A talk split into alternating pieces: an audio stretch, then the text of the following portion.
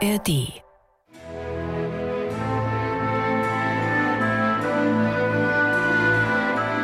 MDR Klassik, die Bachkantate mit Maul und Schrammeck. 14. Sonntag nach Trinitatis und den beginnen wir mit Bachs Leipziger Kantate Wer Dank opfert, der preiset mich.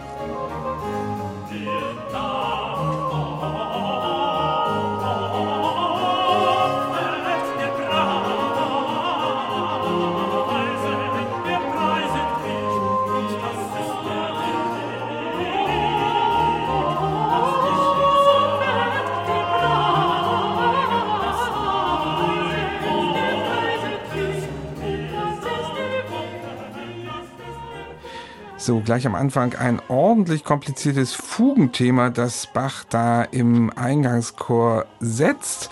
Wir blicken aber erstmal auf die Basics dieser Kantate. Sie gehört in den dritten Leipziger Jahrgang und wurde erstmals im September 1726 aufgeführt. Und Michael, für den Text, da haben wir auch eine heiße Spur.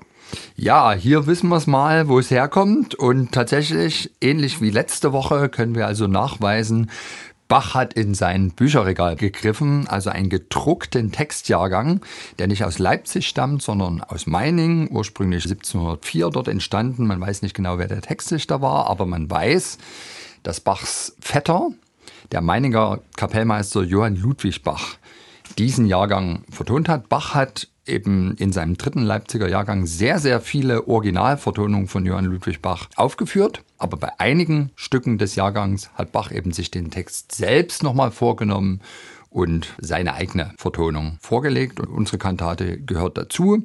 Was diesen Jahrgang charakterisiert und deswegen finde ich sehr wirkungsvoll macht, ist, dass es nicht nur am Anfang der Kantate ein Diktum, also ein Wort aus der Bibel gibt, was entweder aus dem Evangelium des Sonntags stammt oder aus einem Text, der in einem engen Bezug darauf steht, sondern eben zwei Dikta. Zu Beginn hier in unserer Kantate chorisch vertont und zu Beginn des zweiten Teils dann ein weiteres Zitat. In dem Fall ist es so, am Beginn des zweiten Teils Neues Testament direkt aus dem Evangeliumstext, Erster Teil, Altes Testament, Psalm. Ja, gerade vor kurzem hatten wir ja vor sechs Wochen die Kantate Es ist dir gesagt, Mensch, was gut ist, die auch aus diesem Jahr genau. stammt und ganz ähnlicher Stil. Einen ja. ähnlichen Stil hat, ja. Mhm. Wie geht nun der Text der heutigen Kantate auf das Evangelium ein? Das ist wieder eine relativ bekannte Geschichte, nämlich die Heilung der zehn Aussätzigen, von denen sich nur ein einziger dann dankbar zeigt. Ja, und zwar der Fremde unter der den Fremde zehn, der Samariter, ja. ja. Und von dem Textdichter also sehr geschickt gemacht. Er nimmt sich als Diktum des ersten Teils Psalm 19, Vers 5, ein Text, der im Grunde genommen die Quintessenz der ganzen Geschichte, also des Gleichnisses, vorwegnimmt. Wer Dank opfert, der preiset mich und das ist der Weg, dass ich ihm zeige, das Heil Gottes. Ja, also es wird Aussage, im Grunde ne? die Tat mhm. dieses ein, der sich bedankt, als Muster dargestellt. Und zu Beginn des zweiten Teils der Kantate richtiges Zitat aus dem Lukas-Evangelium. Einer aber unter ihnen, da er sah, dass er gesund worden war, kehrte um und preisete Gott mit lauter Stimme und fiel auf sein Angesicht zu seinen Füßen und dankte ihm. Und das war ein Samariter. Also der berühmte, nicht barmherzige Samariter, den hatten wir letzte Woche, sondern der Dankbare. Und damit aber eigentlich nicht genug der Bibelbezüge. Also dann die Fortsetzung der beiden Kantatenteile, die sind letztlich auch wiederum voll mit Anspielungen dann auf andere Bibeltexte. Also in der ersten Arie, das ist so ein bisschen eine Anspielung an Psalm 36, im letzten Rezitativ, wo dann die Conclusio des Ganzen für den Hörer nochmal präsentiert wird. Da wird auf Römerbrief 14 verwiesen, da heißt es dann, sieh meinen Willen an, kenne, was ich bin, Leib, Leben und Verstand, Gesundheit, Kraft und Sinn, der du mich lässt mit frohem Mund genießen, sind Ströme deiner Gnade, die du auf mich lässt fließen. Lieb, Fried, Gerechtigkeit und Freude in deinem Geist sind Schätze, dadurch du mir schon hier ein Vorbild weißt, was Gutes du gedenkst, mir dorten zuzuteilen und mich an Leib und Seel vollkommentlich zu heilen. Ja, also da ist auch nochmal eine Anspielung wiederum an die zehn Aussätzigen, also an die Leprakranken, die Jesus geheilt hat. Und hier wird beschrieben, wie wir geheilt werden können. Also da kann der Pfarrer damals auch eigentlich nur dankbar gewesen sein für diese Aussagen, denn es gab sicher keinerlei Dissens in dem Fall. Nee, und, dem, vielleicht, und vielleicht, das denke ich mir ja so manchmal, der Pfarrer hatte ja seinerseits in jedem Gottesdienst die Aufgabe, den gleichen Text auszulegen. Mhm. Und ich weiß nicht, wenn die Bachkantate besonders wirkungsvoll war und die Leute sich umtreten und vielleicht auch der Dichter dort eine tolle Arbeit geleistet hatte, in Versen das Ganze auszulegen und vielleicht die Predigt nicht so gut ankam, vielleicht hat es auch manchmal zur Eifersucht geführt. Weiß ja, es nicht. Da können wir gut spekulieren drüber. Und die Musik jedenfalls nimmt ja diese poetischen Anspielungen alle wunderbar auf, ganz deutlich im Eingangschor. Ich habe es schon ganz am Anfang gesagt, eine sehr spezielle Fuge, die sehr schwierig zu singen ist, weil das Thema so wahnsinnig unsanglich ist und auch so lang ist. Was kann denn das bedeuten? Für mich die einzige Hinweis ist, dass von dem Weg da die Rede ist, der gezeigt wird von Gott. Könnte das sein, dass hier so ein schwieriger Weg dargestellt wird in diesem Fugenthema oder ist das zu weit hergeholt? ja, vielleicht, also wenn diesen Vorwurf, den du da ja jetzt latent vorbringst, dass Bach einfach zu instrumental denkt, den haben ja auch manche Zeitgenossen schon hervorgeholt und inzwischen lieben wir das Ganze, ja.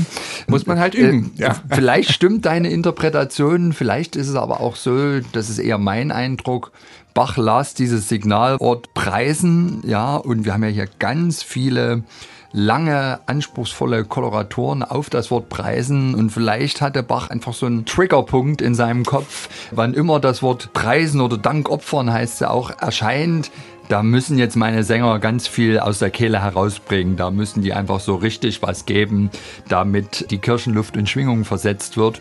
Und dann kommt eben so etwas heraus. Also es ist wirklich eine sehr, sehr instrumental gedachte Fuge, sehr wirkungsvoll. Und das geht halt ein bisschen einher mit diesem Ansatz, den Bach da zeigt. Also wenn gepriesen wird, dann in vielen kleinen Notenwerten und mit gewaltig Kontrapunkt.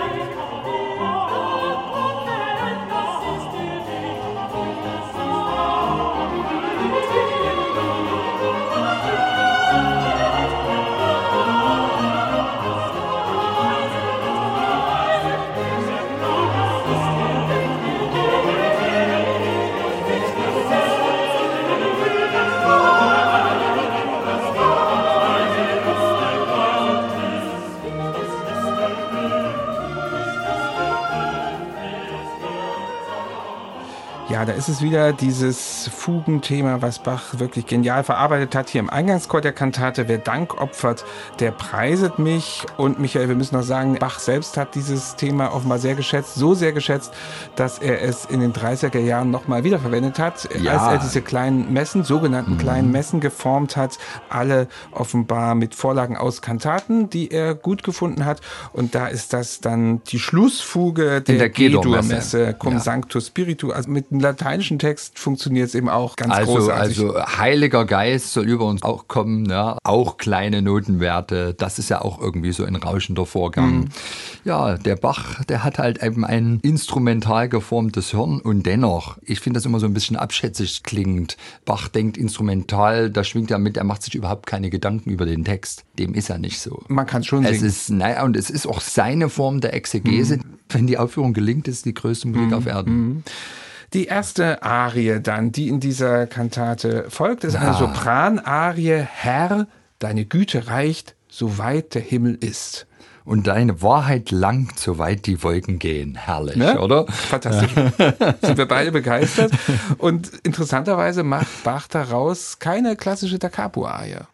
Ich finde, er macht ein Konzert für drei Violinen daraus, wo die dritte Violine der Sopran ist. Ja. Ja, das ist ja ganz konzertierende Musik. Gibt ja erstmal ein Ritornell, wo die beiden Violinen da wirklich, also danksagende Musik par excellence mit viel Treif vortragen. Und dann muss halt irgendwann der Sopran mhm. da einstimmen und genau diese Thematik mitmachen. Für mich ein bisschen wie dritte Violine herrlich. Ich mag dieses Stück sehr. Also textierte Violine, ne? Gut, ja. Hören wir mal Sind wir wieder bei Instrumental gedacht. Ach je.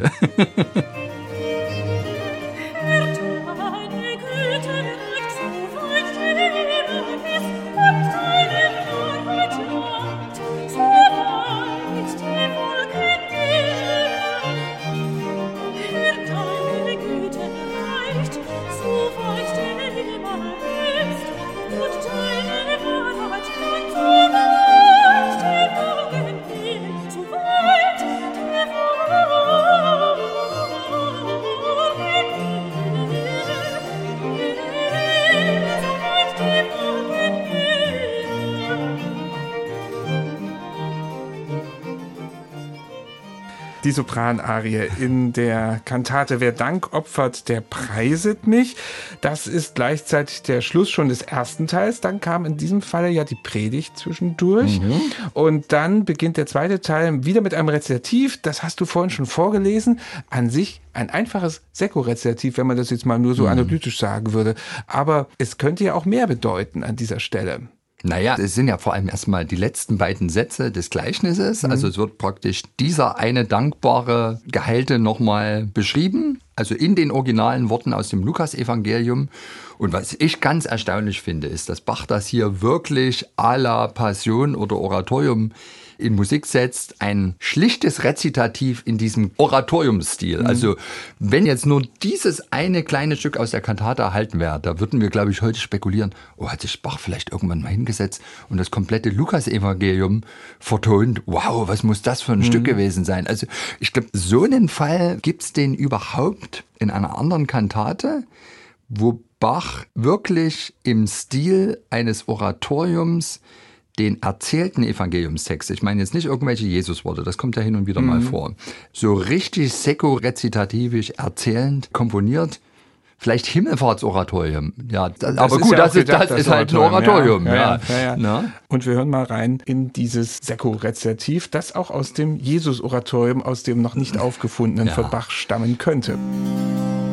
Einer aber unter ihnen, da er sahe, dass er gesund worden war, kehrte um und preisete Gott mit lauter Stimme und fiel auf sein Angesicht zu seinen Füßen und dankete ihm. Und das war ein Samariter,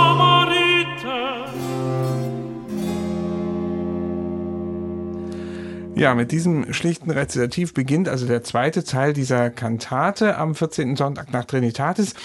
Und danach singt der Tenor eine Arie, welch Übermaß der Güte schenkst du mir. Sehr anpackend, sehr fröhlich. Übermaß an Noten. Ja. Also für mich eins der schönsten Preis- und Danklieder innerhalb der Kantaten. Es gibt ja sehr oft da diesen Moment, wo praktisch im vorangegangenen Rezitativ innerhalb einer Kantate aufgefordert wird, Gott ein Danklied, ein Preislied mhm. zu singen. Und danach kommt dann eben eine Arie als wirklich Musik in der Musik.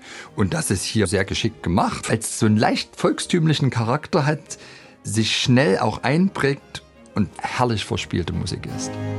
Fällt über der Güte schenkst du mir, doch was gibt mein Gemüt?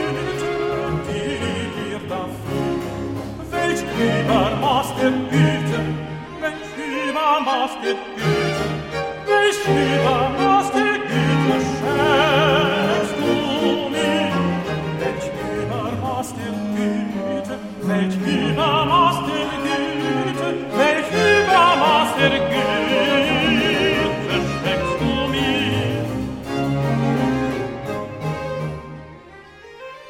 Ja, diese Tenorarie ist dann im zweiten Teil der Kantate Wer Dank opfert, der preiset mich zu hören. Es folgt dann noch ein Rezitativ und der obligatorische Schlusschoral.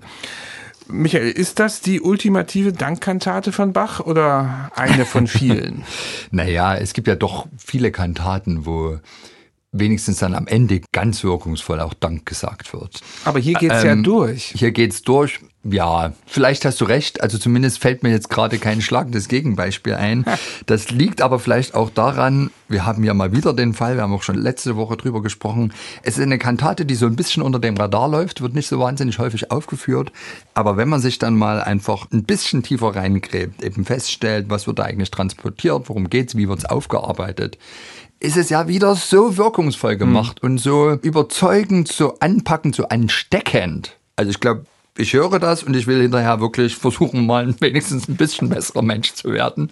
Ja, also ich finde, die protestantische Kirche oder wer auch immer, die sollten dem Bach auch heute noch Tantiemen zahlen. Was er da macht, ist einfach so wirkungsvoll für die gute Sache. Ich bin ganz begeistert und sage jetzt mal amtlich Danke Bach für solche Stücke immer und immer wieder. Und ich füge hinzu, nicht nur die protestantische Kirche sollte Tantiemen zahlen.